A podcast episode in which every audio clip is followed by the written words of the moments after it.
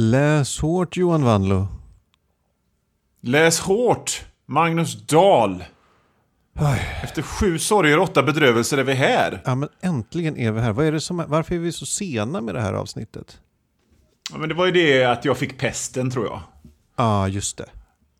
Jag fick det här covid-19. Fy fan. Och det fick den undliga bieffekten att jag blev lite dum i huvudet.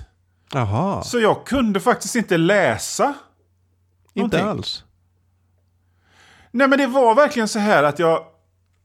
Alltså i, bör i början var jag ju liksom bara så jävla sjuk så att jag, då var jag ju helt borta. Men sen, sen när jag väl hade liksom insett att jag måste ta lite ledigt, jag måste vara lite sängliggande och ändå vara liksom hyfsat kognitivt med. Så, så tänkte jag, ja men då har jag då, då ska jag läsa. Ska jag läsa, då ska jag ligga i sängen och läsa. Men sen när jag öppnade en bok så var det verkligen så här, jag läste en, en och en halv decimeter och jag, och jag bara, jag blev så slut i huvudet och så trött så att det funkar inte. Fy fan. Så att jag, Mardröm. jag har liksom inte kunnat, ja men det är verkligen en mardröm. Alltså jag, jag det- det är ju, jag har, jag har inte läst så här jävla lite som jag har gjort sen jag började läsa böcker regelbundet. Som jag har gjort på den här månaden sen jag fick covid-19. Nu har jag, alltså nu har jag kommit igång igen. Jag har läst våran bok som vi ska prata om nu och så har jag läst en till. Två till. Eh, Shit. Du är tillbaka på så, banan. men, ja, jag är tillbaka på banan nu, men, men det var fan alltså, svinsvårt ett tag. Och man blir ju rädd. För att, vad fan, vem, vem är jag om jag inte läser liksom? Ja, alltså det är ju, man vet ju inte heller. Jag har ju kollegor som åkte på det där typ i våras. Eller för ett år sedan. Mm. Och som fortfarande inte är liksom tillbaka på banan. Så är, man har ju ingen aning om om det är, är en lätt förkylning jag har fått eller liksom är det liemannen eller är jag nu en sj- sjukpensionär? Eller liksom du vet, det, Ja, det finns ja, men det det, är sån jävla bredd på vad som kan konst- hända. Men det är alltså för att jag, jag liksom, det var en månad sedan jag fick det och jag, jag är ju inom citationstecken frisk nu. Men jag har liksom fortfarande världens snuva och jag har en hosta som hänger i liksom och, och sådär. Men, men liksom, nu har hjärnan börjat komma tillbaka. Men när jag tänker tillbaka på hur det var den första veckan, liksom inom tio dagar från att jag fick det, så är det verkligen så här som om jag hade varit liksom lite knäpp i huvudet eller någonting. För jag, jag tänkte så konstigt. Ja. och så, och så, så jävla märkligt. Ja, jag åkte som på sagt, det där lite i, grann tillbaka på. Jag åkte på det där i december, men fick en ganska... Ja. Alltså jag hade feber i tre dagar. Och sen var jag trött Ja. i 14 dagar. Men sen var det borta Ja. liksom. Så det är Ja, verkligen... det är jättekonstigt. Ja, det är fy fan. Men det här är inte covid-podden. Nej, det är verkligen inte covid-podden. Vi ska inte snacka om pesten så mycket mer. Men det är förklaringen till varför vi har varit borta. Det är jag som har varit ett skröpligt... En skröplig konvalescent, helt enkelt. Mm. Det, det här är ju läs du, hårt, eh, där vi läser böcker. Just det. Ja. Just det. Igen. Hela tiden. Alltid. Mm. Ja, om vi inte är sjuka då. Ja, Eh, precis. För det, då läste vi inte böcker, utan då kollade vi bara på gamla avsnitt av Simpsons och på YouTube. jag skulle bara vilja rapportera hur det går för mitt bokköpsstopp. Ja, detta, det, ja precis. För vi har ju sen i första januari Mm. ingått en ohelig ed på att inte köpa några böcker i år. eh, Med Mm. fem undantag. En, en självskadepakt, liksom. Ja, det är det. Spä, eh, Eh. späka oss ska vi göra. Det är nästan Ja. något religiöst över det. Ja. Eh, Men berätta, hur funkar det för dig? Ja, men jag har köpt en bok. Det, så nu har jag Okej. bara fyra undantag kvar. Jag köpte T. Kingfishers nya eh, Paladins Strength. Såklart, för jag kan inte inte köpa en Kingfisher-bok. Nej. Men eh, ja, det, jag, har, jag, har, jag märker ju hur många böcker jag vill köpa hela tiden. Ja. Alltså det, det, är, det rycker i eh, köpfingret dagligen. Mm. Så för att liksom hantera den här impulsen på något sätt så har jag, eh, jag har en tråd på mitt Twitter där jag bara eh, där jag postar länkar eller bilder på all, allt jag vill köpa men inte har köpt. Det, det är liksom lite fönstershopping liksom. Ja men verkligen. Så eh, om, eh, om någon vill veta vad jag, inte, vad jag inte har köpt för böcker så är det bara att surfa in på min Twitter. Eller jag kan lägga upp en länk i, i show notesen till det här avsnittet. Ja. Eh, Så får ni se. Men det, det, alltså, för jag, jag märker ju ibland, jag, jag, jag, liksom, för de som inte har lyssnat då, så bakgrunden till att, för det var jag som kom på den här grejen. Mm. Det var bara för att jag, jag, jag gjorde, jag gjorde liksom en, en flytt och en, en ommöblering och märkte att jag har så jävla mycket böcker. Och sättet jag köper böcker på är inte sunt, för det handlar om kortvarig stimulans bara. Liksom, hoarding, det handlar om att den här lilla, lilla kicken, åh, jag har köpt en sak, och så ligger böcker i driver och det är verkligen sådär jobbigt mycket. Och jag märker ju sen när jag till exempel är ute på stan eh, och går förbi SF-bokhandeln så är det verkligen liksom out, per automatik så går jag in. Men, men, men jag ska ju inte köpa någonting. Och, och, och, och så går jag ut igen och så känner jag, ja, vad, vad konstigt allting känns. Men jag vill ju bara säga det där, för jag ser ju din vånda på Twitter över det där du inte får köpa. Och jag vill ju bara, jag vill ju bara klargöra det för lyssnarna och för dig att det här handlar ju om ett osunt beteende från min sida som jag måste eh, liksom ko, kom, få komma till, få bukt med.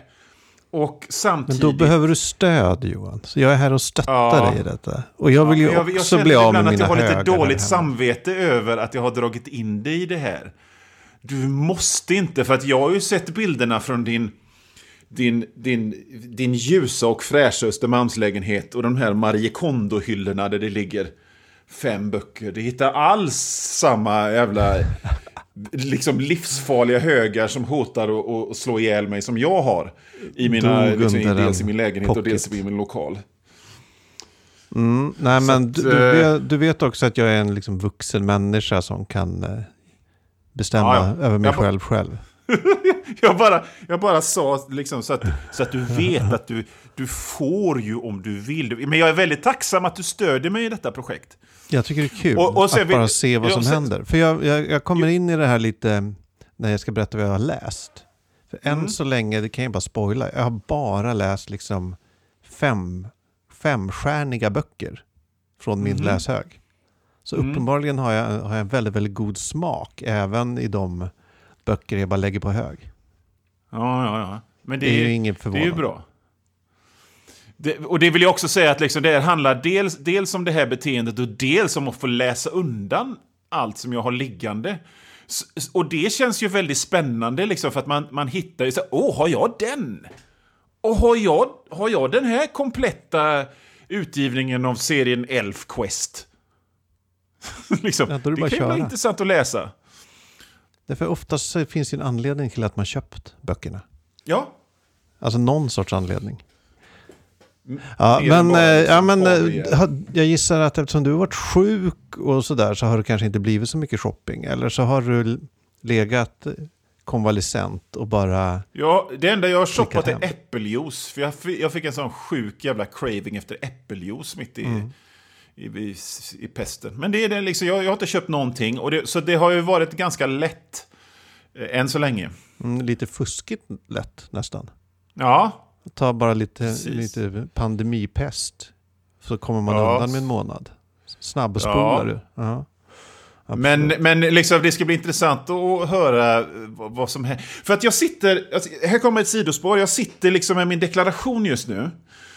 Och jag drar ju av eh, serier och böcker och sånt eh, som inspiration och facklitteratur.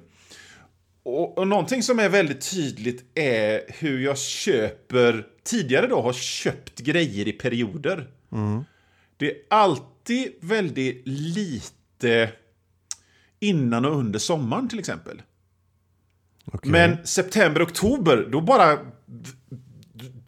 Då bara öppnas liksom sprängs vallen och, och jag shoppar som en jävla dåre. Och det har jag märkt, här, det är ju fan ett mönster under flera år. Är det något att Så du att, eh, hanterar din så här, årstidsdepression på det här sättet? Ja, ja kan, kan vara det. Eller, eller bara liksom att eh, en brist på stimulans under sommaren. Man har bara ägnat sig åt det här friluftsliv och bada och vind och sol och sånt äckligt. Och så vill man bara ha det här. Man vill ha kultur! Kosta vad det kosta vill. Den Sen- ytliga sommaren är över. Den ytliga sommaren är över. Sommaren är ytlig. Det är i november som själen testas. Och det ska bli intressant att höra hur vi snackar om det här i november. Det här köpsoffret. Väldigt intressant. Och hur lång min Twitter-tråd om icke köpta böcker är. Ja, precis. Och just, just, för just nu är vi fortfarande inne i liksom smekmånaden. Och jag har ju dessutom fått en bonusmånad på grund av att jag har varit sjuk. Och sådär. Men, men det är liksom i no, oktober, november, då kommer jag fan sit, Jag kommer sitta här och tugga blyertspennor i någon slags panik. Ja, vi får se. Vi återkommer. Vi får ju ha en liten update varje avsnitt bara för att liksom ventilera och, och snack, snacka ner varann och sådär. Mm. Från, från fönsteravsatsen. Ja. Du, jag, eh, jag, det här är, ja, det är kanske lite med... Du, jag tänkte först fråga vad, du har, vad de här böckerna du har läst som, som inte är eh, läsårsboken. Eh, Men först Ja. tänkte jag bara fråga lite hur, hur, hur, när du läser, vad händer i ditt huvud? Alltså, ja, okej, jag kan ta bakgrunden. Jag pratar med min Ja, fru om hur vi tänker. Ja, Hon tänker extremt visuellt. Eh, okej. när hon läser en bok så ser hon allt som en typ film framför sig, bokstavligen. Alltså allt Ja, som står i boken utspelas spelas upp i huvudet på henne. Eh, om jag säger till exempel så här, föreställ dig en slottssal med fem statyer i. Mm. Då ser hon den framför sig. Eh, Hjärnan fyller i alla detaljer. Så här, vad det är för statyer, hur stora fönster det är, vad är det för golv, många dörrar Mm. etc. Och sen kan hon liksom gå in i den här eh, salen. Oj, Som någon sorts högupplöst VR-upplevelse. coolt. Eh, Så det är liksom extremt visuellt eh, funkar hennes hjärna och tankar och minnen och sådär. Medan Aha. jag har, jag ser nästan inga bilder i mitt huvud. Någonsin. Nej. Eh, Jag Nej, kan inte se, jag heller. Tänk dig liksom ett urvattnat gammalt fotografi som har, alltså ett sånt kan kanske flimra förbi väldigt snabbt Mm. om det är eh, om jag tänker på något som jag är väldigt bekant med. Typ Mm. eh, hur någon, någon jag känner ser ut eller hur det såg ut i min lägenhet när jag var liten. Något som jag verkligen Mm. exponeras för jättemycket. Men Mm. annars är det bara som jag försökte hitta sätt att beskriva det och det är liksom bara som ett det blåser liksom bara ord och symboler och känslor och koncept kanske. Jag tror att vi läser på exakt samma sätt, du och jag. För att jag ser fan inga bilder, jag ser inget utseende på någon. Eh, jag är ju en väldigt glupsk läsare. Mm. Jag sitter inte och liksom smakar på orden och, och, och sådär, utan jag, jag bränner på. Det är inte viktigt hur slottet ser ut eller hur huvudpersonen ser ut eller någonting sånt. Det är fullständigt oviktigt, utan det är någonting, men jag kan liksom inte beskriva vad det är jag tar fasta på, vad som händer i huvudet heller, utan det är... Ja, jag kan inte bes... Läs... Det är, som att, det är som att skulle beskriva vad som händer i mig när jag lyssnar på musik. Det går inte. Det, är liksom, det bara är sin egen grej som, som jag inte har orden att och, och förklara alls. Nej, det är väldigt svårt att förklara. Det är lite som att om, om jag läser så här, s- ett, ett slott. Mm. Slott på en bergsknalle eller så. Då är det Mm. mer bara som att min hjärna checkar av. Jag vet hur ett slott ser ut. Jag vet Mm. hur... Alltså det är inte att jag ser det, det är bara att det är så här... den- jag, jag bara får en känsla av att jag vet hur det här ser ut. Fast Ja. jag ser ingenting. Och det räcker. Ja. Det räcker gott och väl. Det är därför jag också känner att, att eh, det, det, är det här gamla liksom, barn, barnförklarandet av läsning. Man ser bilderna i sitt huvud. Jag gör inte... Liksom, och därför är till exempel serieläsande och textbokläsande två helt olika delar av min hjärna som tillfredsställs på två helt olika sätt. Mm, ja, det håller jag faktiskt med om. Helt klart. Så, eh, så, så att eh, jag skulle inte kunna ersätta det ena med det andra till exempel. När du För läser ibland- en serie, eh, Ja. tittar du på bilderna först, läser sen, läser du textrutorna först, eller bubblorna, kollar sen på bilderna, eller är det mer att det bara flyter ihop på något sätt? Det, de, de bästa serierna är ju de där det bara flyter ihop. Ja, Därför kan jag ibland ha till exempel lite svårt för allt för dekorativa serier. Som eh, till exempel eh, fransk-belgiska fotorealistiska albumserier eh, som till exempel Blueberry eller någonting sånt där. Det blir... Eh, för då delas det upp. Eh, och då blir det det, är för liksom... mycket visuell information att ta in på något sätt. Ja, för man måste pausa för att ta in informationen och beundra. Liksom, den bästa formen av serier tycker jag är där det blir som ett slags musik. Och den, ja, jag säger det här och nu, liksom, att, att den här beskrivningen av att läsa serier har jag snott ifrån en serietecknare som heter Peter Bagg. Men jag tyckte den är så jävla bra. Det blir som musik. Det blir liksom, här är rutorna. Det är ett bit. Och så, och så kommer vändningen av bladet liksom. Och det är ett annat bit. Så att det blir som en slags musikalisk upplevelse. Och så kommer det en, en kanske en, en sån här uppslag. Och då är det som ett crescendo eller någonting. Det är den bästa formen av serieläsande för mig. Så att jag tycker om... Jag uppskattar alltid liksom eh, tecknare och serier där, där det liksom lämnas lite åt fantasin. Att man, att man fyller upp resten själv. Att det är liksom lite cartoonigt och sådär. Ehm, ja. Ja, alltså eh, tangerar, något som tangerar här är eh, att jag när jag tänker, eller jag vet inte om det är när jag tänker, men det är bara att jag har en benägenhet, uh, fan jag ska ut, uttrycka det. Som att jag är, liksom jag är narrativt skadad. Att, eh, jag, jag, jag kan ta ett exempel. Min kompis berättade att hans dotter tränar taekwondo. Mm. Men hon är inte alls intresserad av att tävla. Hon vill bara träna. Och jag bara, wow, vilket det är så jävla bra. Så jävla bra upplägg för en ungdomsroman. Vi har den här tjejen som hon liksom, eh, hon vägrar tävla, men eh, hon är ändå jättebra. Och sen blir hennes kompis skadad, så måste hon ersätta henne i Ja, den här ja. stora internationella tävlingen. Och där träffar hon eh, två killar från Benidorm och London och, de, och så blir det en kärlekskomplikationer där och så är hennes kufiska pappa med. Och, och, alltså det, och sen i, i, eh, i eh, vad heter det, finalen så liksom bla bla bla. Att, Mm. att jag hela tiden, jag, jag har en tendens att bara spåna iväg med olika stories Mm. i min vardag när jag hör saker. Mm. Det, Eh, det du låter ju igen? jättebra. ja, Nej, jag, jag, jag känner inte igen det för min egen del, att jag gör så där. Men min fru gör så. Ja. För jag kommer ihåg hur vi satt och tittade på, på slutet på Sex and the City. Och det var typ tre avsnitt kvar. Och då hade hon skapat liksom hela slutet i huvudet. Och så blev hon besviken när, när det inte blev som hon hade tänkt. Typiskt fangirl. Ja, men jag, jag, nej, jag gör nog inte så heller. Utan jag, jag, jag öppnar mitt sinne för fiktionen. Och låter det spola igenom mig. Och så får det vara bra med det. Eh, Ja, spännande. Tycker jag. Du, men du ska fortsätta och jag ska bara fråga vad du har läst. Ja, Vad har jag, du alltså, läst? jag, har, jag har läst... Jag har läst Elkomikern av Martin Luuk. Den var jättebra, men det är ju ingenting som vi ska prata om här. Men jag läste en, den, första, den första boken som fastnade efter, efter covid-19.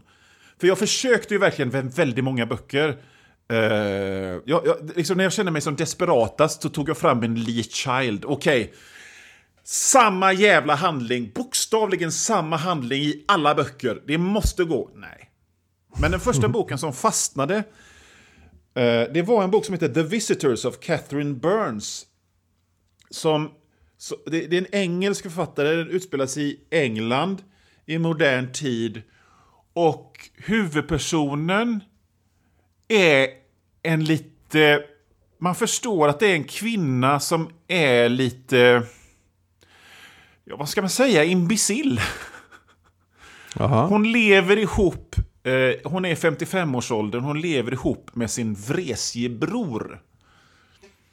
Och eh, man förstår, man får glimtar av uppväxten att det har inte varit så kul. Föräldrarna har varit rädda för allting och brorsan har varit gränslös och ilsken. Och de bor ihop och är medelålders och eh, sådär. Och plötsligt en... Alltså hon, hon hänger inte med rent kognitivt alltså. Nej. Men är Så det, därför har är det inget- skrivet ur hennes perspektiv eller ur hennes jag? Nej, det, alltså det är inte skrivet som en jag-form ur hennes perspektiv, men, men nästan. Det är väldigt skickligt gjort. Men hon, hon, hon, hon gillar att titta på tv och ha rutiner och äta kakor och, och, och, och puttra runt. Och, och grannen säger, men ska du inte gifta dig och skaffa barn? Du har fortfarande, liksom, det finns fortfarande tid att skaffa dig ett riktigt... Hon förstår inte vad grannen menar och hon blir stressad av alla sorts utmaningar. Och hon märker att brorsan gör någonting nere i sin källare hela tiden. Men hon bryr sig inte så mycket om det där, för att hon är alltså lite kognitivt stukad. Men en dag så hör hon plötsligt hur det, det kommer röster nere från källaren när brorsan inte är där. Som ropar Help us! Help us! Shit. Mm. Shit. Shit. Det låter Ja. jättebra. Det är... Jag, jag ska läsa den nästa år. Det är, det är alltså... eh, Det, det, det var därför jag greps av den. Alltså i slutändan är, det en ganska, är boken ganska enkel. Sådär, men det var just det där som... Oh! På sidan, sidan 35 liksom. Och det, det, då, då grep läsningen tag i mig igen. Liksom. och Jag blev så tacksam över det. Men för jävla bra bok alltså. The Fan, Visitors of Catherine Burns. Det låter superspännande. Och Det där är kan man också prata om det det, för att vi pratar... Ja, Ja. fortsätt. Nej men det är ju svårt, eh, jag tycker det är en svår grej att ge sig på och skriva någon som är liksom eh, förståndshandikappad eller vad man ska kalla det. Ja, det, är, det är lätt inte att det blir riktigt- parodi. Ja, ja, och det blir lätt att det blir kliché och sådär. Men, men det, liksom, fan, det här, det, här var, det här var riktigt bra. Och man kan ju ta, vi pratar ibland om det här om hur vi upptäcker böcker och sådär. Och anledningen till att jag fastnade för den här boken då, det var ju enbart för att den var blurbad av Ian Reid, han som skrivit eh, I'm thinking of ending things, som jag tyckte om. Just det, han har du pratat om här i podden tidigare. Ja, och, och jag gillar verkligen boken eh, I'm thinking of ending things. Och det var bara liksom en rekommendation från honom. Och då tänkte jag, ja, då tar vi den. Nej. Jag skulle vilja veta mer om blurbs. Alltså om, eh, alltså om det finns någon, någon data bakom blurbs. Alltså fu- funkar det på riktigt? Det vill jag veta. Vad tror du om det? Vad tror du själv? Ja, Alltså jag har ju bara hört folk, att folk börjat läsa, alltså på 90-talet, läste Game of Thrones för att det var ett Robert Jordan-blurb på framsidan. Mm. Eh, så det är anekdotiskt funkar det. Men liksom är det en... Hur viktigt är det? Kan någon som jobbar på förlag eh, höra av sig och berätta det här, tack? För jag kan ju säga att för mig är det ja, viktigt och viktigt, men är det någon som jag respekterar som, som, som blurbar något, så har det ju hänt att jag har läst enbart därför. Men jag kan också tänka mig att det bara att det liksom är en... Att det sku, eller jag vet inte, att det skulle kunna vara en så här, hygienfaktor. Liksom. Att eh, omslag med en blurb, oavsett vad det är egentligen, Mm. säljer något bättre än om det inte finns någon blurb alls. Alltså att, att någon, en rekommendation förväntas av köparen. Liksom. Och är det ingen så väljer man bort den. Att det kan vara sådana Mm. grejer också. Men jag vet inte, jag bara spekulerar. Som sagt, om du är en marknadsmänniska eller förläggare eller något på förlag så hör av dig. Jag vill, jag vill jättegärna veta detta. Forskning vill jag ha, data. Ja. Jag vill också ha forskning på hur boktrailers, om det ger någon avkastning överhuvudtaget. För jag kan ju för min del säga att jag har aldrig kollat på en boktrailer i hela mitt liv. Nej, svårt att A, liksom A och B-testa. Man kan inte släppa Mm. samma bok två gånger. En gång med trailer och en gång utan. Men har du läst något då, Magnus? Oj, oj, oj. Alltså, nu- jag ska plocka fram min analoga anteckningsbok där jag numera skriver ner vad jag har läst. Mm. Den är gjord av papper. Det prasslar, vänta. Hör ni? Uh, Okej, jag har läst så mycket bra grejer, hör du. Uh, det jag börjar med det bästa. Catherine Addisons The Goblin Emperor. Det låter ju bra. Herregud. Alltså, Catherine Addison, jag hade inte läst någonting av henne förut och hon har inte skrivit så mycket som det verkar. Eh, men The Goblin Emperor, som är Mm. lite, det är lite olycklig titel titel och lite olyckligt omslag, i alla fall på den pocketutgåva jag, jag läste. Det ger liksom inte alls den känsla som boken är.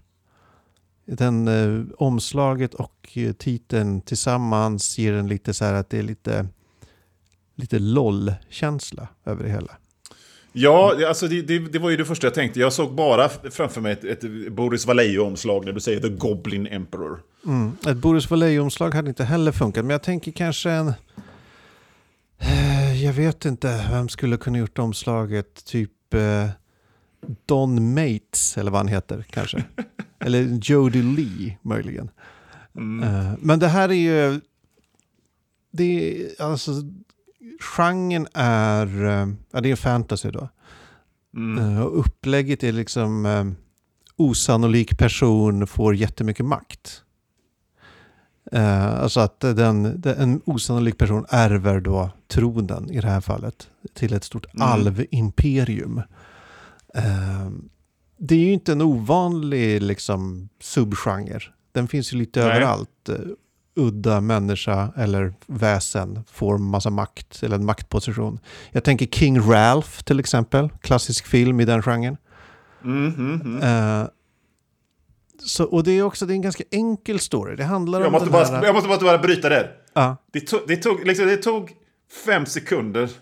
Men jag måste bara säga. Så, alltså fan, du borde få någon slags pris för att nämna King Ralph. tack så mycket. Ja, King. Ralph-priset kan jag få. Eh, nej, men det, det, är mer, eh, det är mer hur den är skriven än Mm. själva eh, liksom plotten, eller vad man ska säga, storyn. Det är liksom språket och karaktärerna är så, det är så fantastiskt. Rakt igenom, det är rakt igenom alltså en sån jäkla upplevelse att läsa. En sån här Mm. bok som man bara, eller liksom en värld som känns så färdig att den liksom inte behövs beskrivas särskilt mycket i boken. Det finns inga långa så här, så här funkar den här världen, utan den känns bara så, allt känns så självklart och liksom Men det är ju det bästa. Ja, när vi läste ehm, The Haunting of Tramcar 13 för länge sedan så sa Ja. du att den liksom den gav en ljus känsla. Man blev uppfylld Ja. av ljus när man läste den. Mm. Eh, och om det i det fallet var liksom någon sorts eh, nordafrikanskt solljus så är det här liksom någon så här, så här kallt, lite blåaktigt ljus som bara fyller mig när jag, när jag läste den. Alltså det, Mm. så- det är en topp fem bok jag läst tror jag. Utan Kul. tvekan. Ja, alltså den är Kul. helt sinnessjuk. Eh, så ge den en chans. Eh, alla där ute, har inte för höga förväntningar. För ni, jag har också hört folk som hatar den eller tycker den är jättetråkig. Men det måste ju uppenbarligen vara någon sorts halvmänniskor kanske. Som tänker och tycker så. Jag vet inte. Mm. Ja, nej men den var superbra. Jag har också läst S.A. Chakrabortys The City of Brass. Som också var bra. Den här, Mm. Det är, vad kan man säga, så här äh, Mellanöstern, äh, ande i flaskan fantasy. Eh, helt, eh, alltså den är bra, lite så att det känns parodi ibland, utan att jag tror att det är menat att det ska vara parodi. Det känns inte riktigt Ja. på riktigt. Så, men eh, spännande Nej. att läsa. Vad fan har jag läst mer? Jo, jag läste en novell på eh, nightmaremagazine.com som var helt fantastisk. Eh, skriven av E.A. Petricone. Aldrig talas om, vet inte vem det är. Men den heter We, the girls who did not make it. Eh, ganska kort, jävligt bra. Eh, jag, tycker, jag berättade inget om den, men jag, jag länkar till den i, i show notesen till det här avsnittet. Men du, eh. Nightmare Magazine, är det skräck då? Alltså det, man kan väl säga det är en spökhistoria kan man säga. Seriemördare slash spökhistoria. Men du som är så känslig för sånt där, vad... vad? Men den var inte läskig. Nej. Det, det, är det. Vissa saker är ju läskiga, men saker kan också... Det finns också skräck som inte är läskigt. Som mer Ja, ja. använder skräckens liksom, eh, kläder för att berätta någonting. Mm. Jag, Mm. vet, jag, jag kan inte, vissa saker är svinläskiga, andra är det inte. Jag vet inte vad jag ska... Även om den borde vara läskig. Den var jävligt obehaglig, det var den. Mm. Men fantastisk. Du, eh, har du läst något mer? Ja, men jag kan bara nämna att jag har lä- läst ut Mark Lawrence, The Liar's Key också. Del två är en av hans trilogier. Eh, den, det är liksom... Man får vad man vill ha när man läser Mark Mm. Lawrence. Alltså det är, det är åka av, det är fyndigt och intressanta karaktärer. Knasig plott ofta. Lite så här Mm. så. Eh, men bara så här, välskriven eh, action fantasy. Ja, men det, det, det kan ju vara... Det var som när jag ville eh, liksom läsa en Lee Child. För, men du, hur, hur ställer du in för ett litet kort, litet fem minuters eh, sidospår här som jag kommer att tänka på när du pratar om böckerna? Alltid öppen för sidospår. Ja, för du, den första boken du pratade om, The Goblin Emperor. ja, eh, sa du att du älskade och du sa också att folk hatar den. Ja, men jag har sett Och- eh, på internet folk som tycker den är tråkig och inte alls gillar Varför, varför, är, är är det, tycker de den är tråkig? Är det det som de stör sig på? Ja, men det är det, det jag har förstått, att den är tråkig och ingenting händer. Den typen av Ja, kritik. för att, för att jag har... Liksom, på Twitter och sociala medier så kommer det ju liksom vågor av grejer som folk säger. Och jag noterade för typ en vecka sedan att det liksom, jag läste åtminstone fyra olika tweets som, och, och diskussioner i, i olika sådana här bokgrupper på Facebook att Stephen King skriver dåliga slut. Och jag kände bara, nej det gör han inte alls. Han skriver svinbra slut. Det är bara det här att han sysslar inte med det här eh, hjältens resa eller treakts eller femaktsberättandet. Nej. Han kör sin helt egen grej. Jag har många gånger känt med Stephen King att själva premissen är skitkonstig. Men att han, att han tar hem det för att han är så jävla skicklig. Och det finns böcker jag har läst som jag tycker är å ena sidan svinbra, men som jag samtidigt kan erkänna att det här är så lökigt. Men i kraften av sitt hantverkskunnande och sin... Ordet jag söker är väl liksom litterära retorik på något sätt, så övertygar han en. Så känner jag när det gäller Stephen King. så att jag, jag har fattar. aldrig känt att liksom... Men då tänkte jag så här, kan det vara så här att liksom en kombination av att vi har blivit matade av, av tv-serier och liknande som följer den här mallen då med hjältens resa och akt hit och akt hit och akt dit. Att, att folk på något sätt har blivit programmerade att tycka att det här är bra.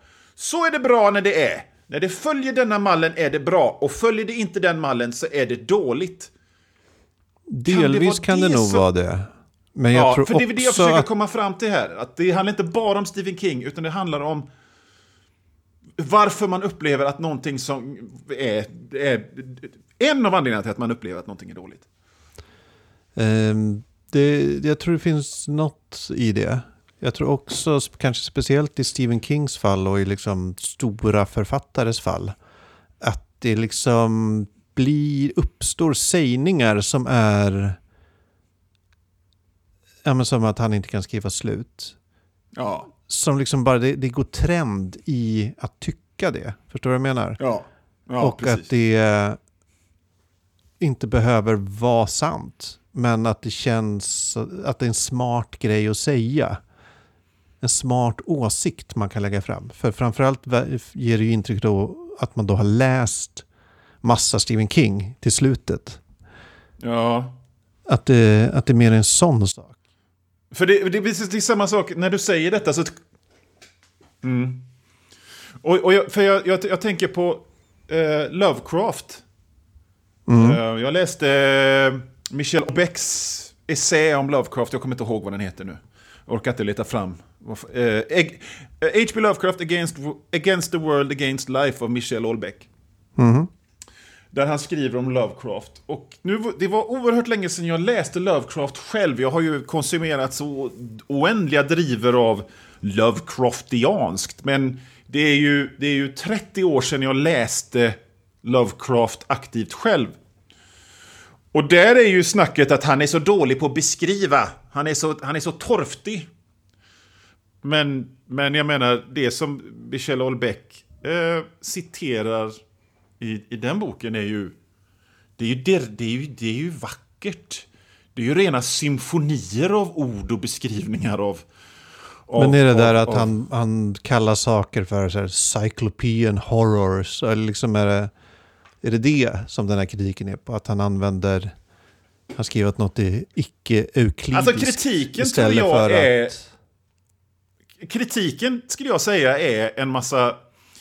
Är en massa science fiction-nördar och skräcknördar som är van vid att saker skrivs, att, att, att bli skrivna på näsan på. Och så blir de mm. inte det och så tycker de att han är dålig på att beskriva saker när det, när det, när det i själva verket är färger och moln och galenskap.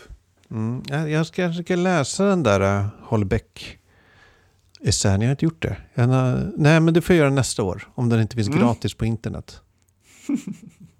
det gör det väl inte. Jag kan önska dem en i, fars, i första present kan jag göra. Nästa Skitbra i höst. idé. Ja. ja. Det var bara ett litet sidospår som jag kom att tänka på när du pratade om den där boken. Men eh, sidospår är ju vårt livsluft på något sätt. Verkligen. Men ska vi gå och hoppa på huvudspåret? Ja, det gör vi. Jag ska ta upp den Vi har ju läst Eh, ett, soloäventyr. Rihanna mm. Pratchetts Crystal of Storms. Del, oklar del i ordningen i eh, Fighting Fantasy-serien. Den här brittiska soloäventyrssuccén eh, som började någon gång på 70-talet kanske. Ja, jag, jag kan ju säga så här att, eh, att Fighting Fantasy var ju bara en av mängder av serier av, av, av soloäventyr. Mm. Men jag tittar här på, liksom på, på, på insidan med, där, det, där det står de andra äventyren. Och, där, det, och då är det liksom 17 böcker och jag känner att det är ljug. Ja, men Rent spontant jag känner jag det är ljug. Ja, men det är 17 För jag tror att det finns mycket, i, mycket mer. Det är 17 böcker i nyutgivningen som ja. Eh, Scholastic håller på med just, just nu. Här förstår jag. Men i, alltså räknar man allt som getts ut under Fighting Fantasy-paraplyt så är det så här 80 böcker eller något sånt ja, ja, men det är det jag menar. Uh, men så har de valt då uh, russinen i kakan och gett ut på nytt uh, när de, uh, jag vet inte varför. Scholastic tog över varumärket antar jag vill göra något mm. kul med det. Men då har de också bjudit in Terry Pratchetts dotter Rihanna för att skriva ett soläventyr. Mm. Och det är det vi har läst. Just det. Uh, vill, du, vill du inleda? Va? Inled Johan. Vad tyckte du om Crystal of Storms? Ska vi dra en liten kort handling bara? Uh, ja. Huvudpersonen är någon slags hemlig agent, polis för någon slags myndighet i en fantasyvärld. Precis. Hon noterar plötsligt hur en Ö, en flygande ö, kraschar i vattnet eller vad fan det är. Just det, för Något sånt. hela den här fantasyvärlden är flygande öar. Eller just, Ja, i alla fall, just det, och de den här tar boken sig- utspelar bland flygande öar.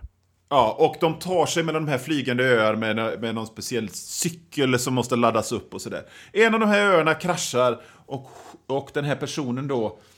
Jag får det, jag vill hela tiden säga att det är en hon, men när jag tänker efter så jag vet inte om det är specificerat. Men i vilket fall som helst så, så, så går det ut på att man ska, man ska söka efter svar varför detta hände. Vänta, sa du att de tar sig via öarna med en cykel? Ja, någon slags, någon slags flygande cykel. Eller? Men min, min, eh, jag hade liksom ett par vingar jag satte på mig och flög runt. Ja, ja, okej. Ja, men då... Det- En cykel med vingar. Jag, jag fick, Ja, jag, I mitt huvud... Den bilden jag fick i mitt huvud, fast jag Ja. inte får bilder i huvudet, det var en cykel. Jag fick med att det är som en ryggsäck med, ving, med så här ving, typ eh, trollsländervingar, fast mekaniskt. Ja, jag fick det till en cykel med vingar. Men, ja, ja. Ja, jag vet, allt är rätt. Det finns inget, inget facit i det här. Din upplevelse är din upplevelse. Så, så jag kan, om, jag ska, om, jag, om jag ska inleda då, så, så tänkte jag så här att eh, jag skulle inte göra som när jag spelade soloäventyr när jag var eh, barn. Fuska och ge mig själv topp, topp. Man ska ju slå sin rollfigur. Precis, Så här mycket tur har du och så stark är du och så fighting-känsla har Och när jag spelade sånt här när jag var liten så bara fuck that! Och så skrev jag 20 på allting direkt. Ja. Utan jag tänkte att jag skulle göra enligt konstens alla regler. Och då blev det så här att eh, jag kom ingenstans. Jag, första gången jag spelade så, så stod det bara så här. Nu är ditt äventyr slut. Och det var för att jag inte hade två guldstycken som jag behövde för att ladda min cykel. I ditt fall Just ryggsäck det. då. Lite sen- snopet. Ja, och sen andra gången jag spelade så, så blev jag dödad av ett monster, för det är jättemycket fighter Hela, hela tiden. hela, hela tiden. Ganska irriterande. Men då blev jag dödad, och då tänkte jag, nej, men då ska jag fan...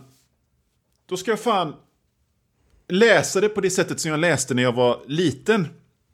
Eller liten och liten tonåring. Jag fuskar, för att annars kommer jag fan ingenstans.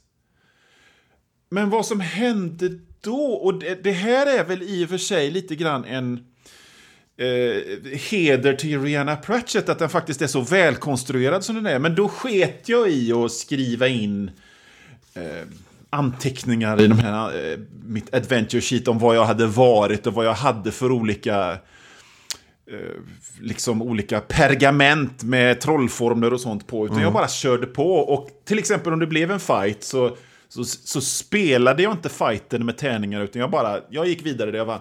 Men vad som hände då var att jag, jag hamnade i någon konstig loop och kom bort mig. Shit. Eh, eh, så plötsligt så befann jag mig på en planet, eller liksom en sån här ö som jag redan varit på. Eller alltså, detta hände vid två tillfällen. Och vid andra tillfället som jag hamnade på så tänkte jag, nej, fuck this, nu orkar jag inte mer. Eh, och så slängde jag boken och kände att nu är jag färdig med den. Så jag har inte upplevt någon slags slut. Jag fick aldrig någon, eh, jag fick aldrig någon lösning på grejen. Det var aldrig någon bossfight. Nej. Eh, jag, jag kan säga att, att andra gången, alltså, eller sista gången jag spelade så, så tyckte jag ändå att det blev lite, det blev lite mysig stämning. Liksom. Och det, var, det var spännande att gå i gränderna och utforska fyrar och övergivna mm, liksom, lad, lador där det fanns bläckfisksmonster och sånt.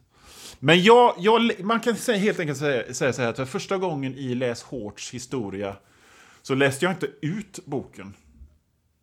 Nej, men eh, alltså, man inte kan ju också in, man kan ju misslyckas med de här böckerna, till skillnad Ja, från... men det var ju det jag gjorde. Jag, jag, jag, jag, jag, blev dödad två gånger och tredje gången så ville jag bort mig eftersom jag inte följde reglerna. Och då kände Intressant. jag liksom... Alltså jag, jag tänkte också som du, att nu kör jag enligt konstens alla regler. Eh, sen upptäckte jag, fan vad tråkigt det här eh, stridssystemet var. Eller det var, kändes så omständigt och bara... Ja.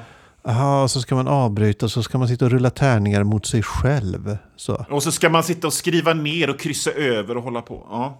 så jag bara, jag, jag, jag, jag körde att, bara att jag vann alla strider. Men i övrigt Mm. följde jag protokoll vad jag hade för eh, potions och kodord och ena med det andra. Så.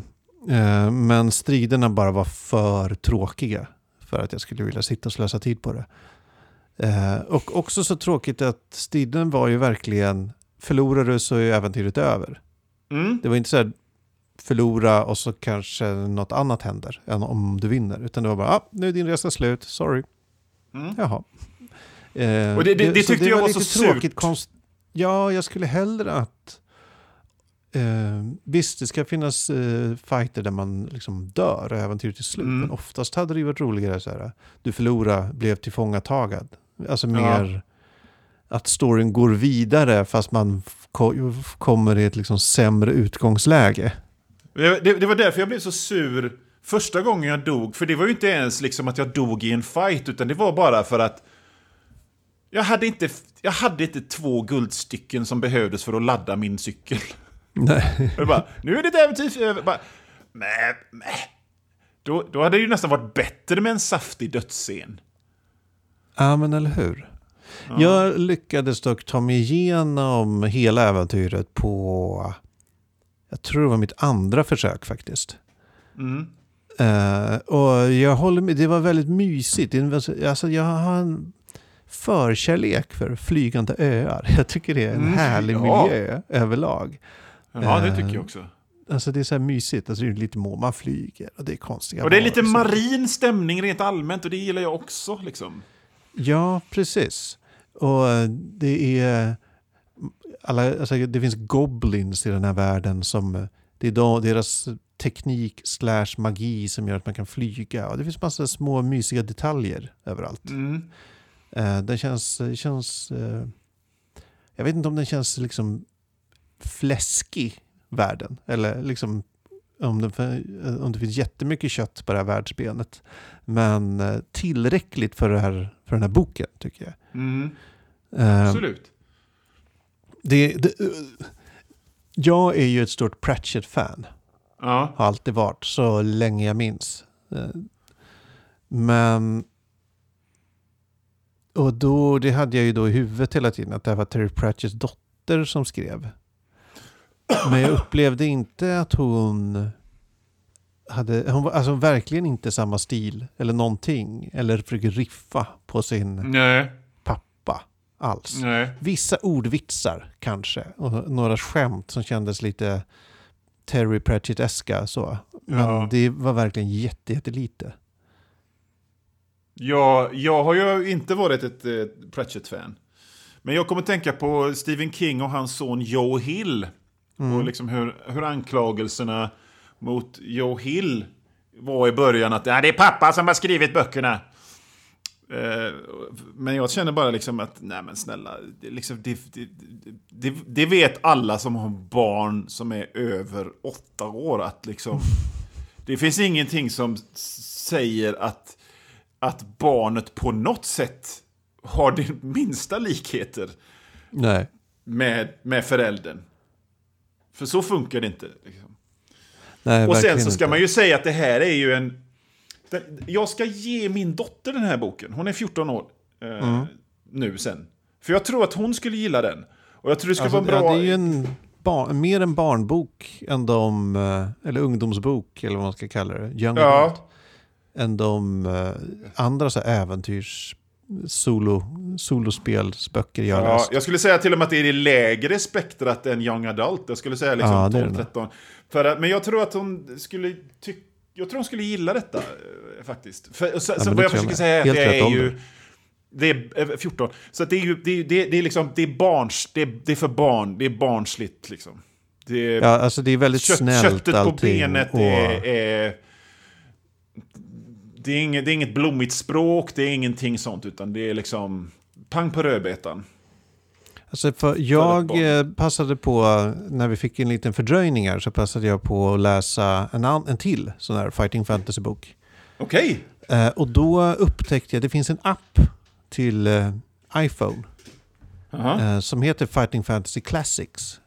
Okej. Eh, Där man kan, ja, man får en bok gratis och sen kostar, kan man köpa till eh, gamla titlar för 50 kronor styck. Liksom.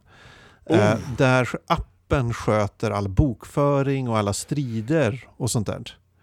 Ja. Eh, vilket var så jäkla mycket roligare. Mycket Den roligare att rulla jag direkt. mot en dator än mot eh, sig själv. Alltså Ja. bara, bara slippa sitta och pilla med blyertspenna och så här. Men jag spelade i alla fall eh, Island of the Lizard King, eh, som jag tror är nummer fyra av liksom, originalnumreringen. Mm. Ian Livingstone har skrivit. Eh, och den var... Alltså jag vill inte säga att den var vuxnare, men jo det var den väl. För den hade... Men den var mer så här...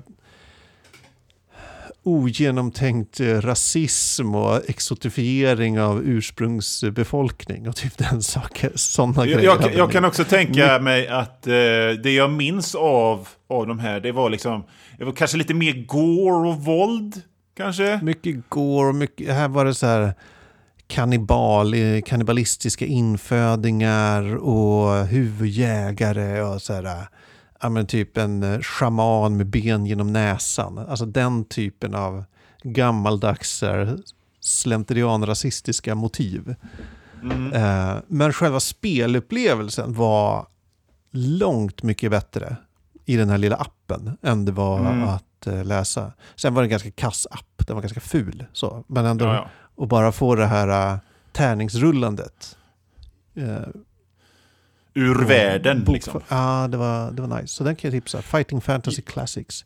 Jag laddar ner den medan vi pratar. Och det, det, det, det räknas inte att man laddar ner en gratis bok, eh, Magnus. Nej, du har fortfarande fyra böcker kvar. Ja, ja, ja. Tack. Du, men vet du vad jag tänkte på när jag läste den här boken? Och det, det var ju ändå... Eh, som vuxen människa så har man väldigt lite tid och jag, jag gillar spel, tv-spel och rollspel och sånt i teorin. Mm. Men det finns fan ingen tid. Men jag känner liksom, vad kul det hade varit med en bok för vuxna som kanske inte ens hade någon fantasy och genre gardin överhuvudtaget. Eh, som har det här upplägget fast helt utan liksom protokollförande och tärningsslag eller någonting sånt. Utan Eh. som bara var liksom välj, gå dit eller gå dit. Det hade jag fan gillat alltså. Av en händelse vet jag att det finns en sån. För jag, jag måste kolla vad fan den heter. För jag recenserade en sån när jag jobbade på Aftonbladet för kultursidorna där. Vänta, låt mig bara googla snabbt. Ja, då Ehm, så länge. den, ja, Peter Glas, Bärnstenskyssen. Oj, okej. Eh, Svenskt ja. alltså. En svensk. Eh, Sen vet jag att Lotta Lotas har eh, gjort någon också. Som är då lite mer highbrow kanske. Ja. Men eh, jag var inte super... Jag bara kollar igen vad fan jag skrev här. I, ja, jag var inte super eh, imponerad av det, Nej, nej. helt enkelt. Men eh, det finns och det dyker upp med jämna mellanrum som experiment. Ja, Det finns ju också För- någon sydamerikansk författare som jag inte minns just nu som har gjort någon sån här också. Eh, mm, nej, jag kommer inte ihåg vad han heter. Jag får kolla upp det sen. Mm. Ja, men för det kände jag liksom att, att jag, hade, jag hade verkligen uppskattat det. eh, Men För du är ju själv en soloäventyrsförfattare. Du har Just ju det. gett ut den där Domedagsvikingen. Just det. Eh, kom, hur, eh, u- u- så här, som, som professionell, hur ser du på eh, Crystal of Storms? Blir du inspirerad? Alltså jag blev Vill ju... göra en framför, alltså, alltså jag vill absolut göra en ny Domedagsvikingen. Jag har lekt med tanken på att... Alltså om jag skulle vilja göra en ny Domedagsvikingen så tror jag säkert att jag hade kunnat tuta i något förlag och ge ut den. För den sålde bra som fan. Men samtidigt var det ju ett jättearbete. Liksom. Du vet det här memet där någon står med galna ögon och så är det massa, liksom en anslagstavla fyllt med trådar och, och streck och liksom urklipp och så. Så såg mitt arbetsrum ut när jag skrev den. Och det var ju, liksom själva korrarbetet var ju ett helvete att göra den. Så det var ju en väldigt svår bok att göra. Och, så när, jag tänkte på det när jag läste den här Crystals of Stone, för den är ju, mycket, den är ju långt mycket mer komplicerad. Och på många sätt väl, välkomponerad än vad min är. Mm. Och när jag, fick, när jag fick kritik för Domedagsvikingen så var det alltid från såna här nördar, spelnördar som tyckte ja, spelmekaniken lämnar ju en del i övrigt att önska. Och då tänkte jag, men din jävla millennial-nolla, det handlar inte om det, utan det handlar om att Domedagsvikingen är en parodi på soloäventyr. Jag kan rekommendera okay. alla lyssnare att eh, bläddra tillbaka i vårt bibliotek och lyssna på när jag och min kompis Mattias Leibrink, som, är, som har Sveriges största samling av soloäventyr, eh, snackar om Domedagsvikingen. Ja, men, men, men, men min, bok, min bok är ju jätteenkel i jämförelse. Den här är ju, den här är ju liksom mer, och, och du vet, jag blir sådär imponerad när man, när man när man ändå kom tillbaka till ett ställe man redan hade varit på och det ändå funkar i det framåtlöpande narrativet. Mm. Jag gillade så, också så, sättet som den här boken var använde att man skulle skriva ner kodord.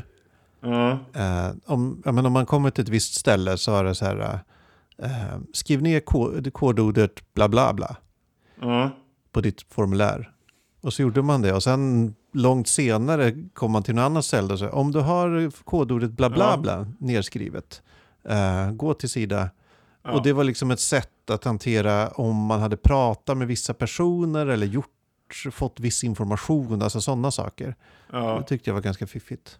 Ja, men det var väldigt fiffigt och det är väldigt välkonstruerat och det finns säkert något slags eh, hjälpmedel för att skriva sådana här böcker så att det blir det enklare. Men, men, men, men, men jag höll på och liksom min hjärna kokade. Och min hjärna, mm. alltså jag vet inte. Jag, jag tittar snabbt. För sådana här, såna här eh, soläventyr har ju små paragrafer. Man pratar inte om sidor, man pratar om paragrafer. Liksom. Ja. Och den här boken har ju 400 paragrafer. Och min bok har 105. Så att eh, det, det, det... Kudos. Ja, det är mycket. Sen med, inte för att eh, ta något ifrån Ryan Pratchett. Men många av de här paragraferna var ju lite fluff bara. Ja, ja.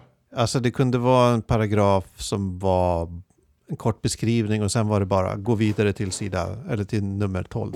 Ja. Alltså inte ens ett val, utan bara en mellanlandning Nej. på något sätt. Ja, Men det är kanske någon sån dramaturgisk tanke det, jag vet inte.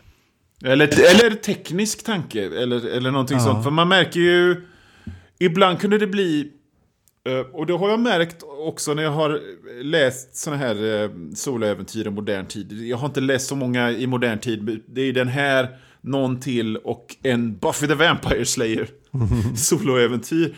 Att det kan bli jävla longörer som man stör sig på. Där man bara hoppar mellan sådana här korta paragrafer. Och där inget händer. Men jag antar att de måste vara där. Ja, men de har säkert eh. någon funktion. Ja. Eller så är det så här, det ska vara 400. Och så får de fylla ja. upp till C400 eh, sektioner kanske. det skulle inte förvåna mig alls om det, om, om, om det är så. För att... Eh, det, det, är, det är mycket formattänk i bokbranschen. Det är mycket mm. liksom vikt och distribution och sidtänk i, i bokbranschen. Och det sket ju Ordfront Galago i när de gav ut eh, Domedagsvikingen. Som är en eh, liten pocket på, på no, typ 110 sidor.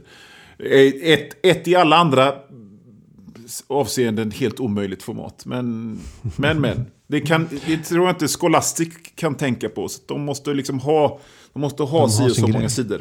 Ja. För att det ska kunna liksom distribueras och säljas och så vidare.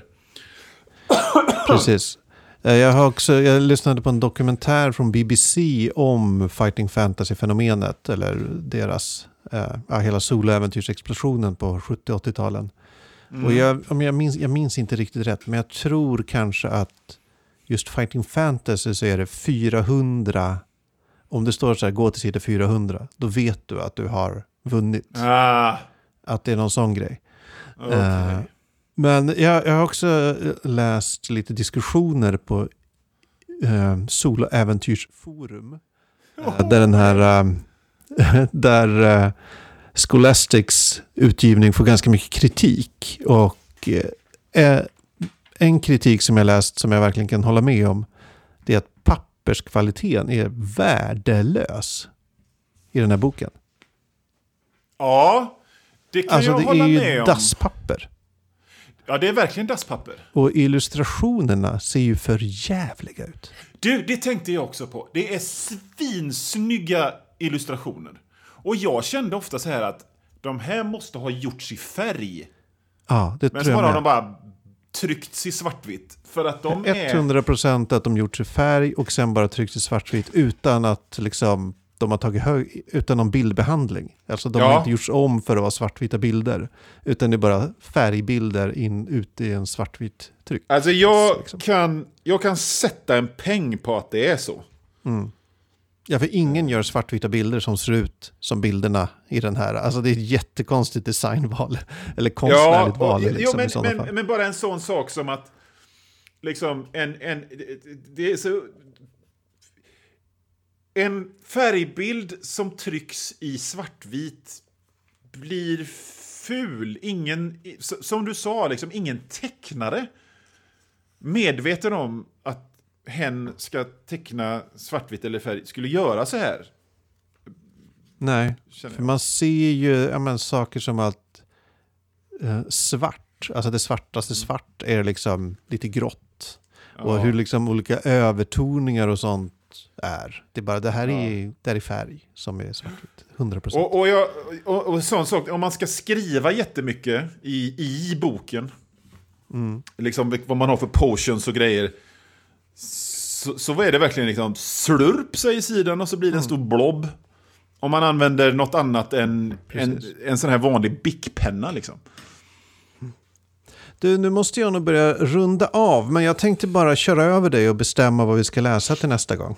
Fan vad skönt, jag är ju ändå trots allt lite sjuk fortfarande, så det är gött att behöva ta Eh, några beslut. Vad ska vi ja. läsa nästa gång Magnus? Du, jag fick ju en jättemånga böcker av skrivna av Gregory Kern skickad till mig Jaha. av eh, vår trogna lyssnare Måns Malm.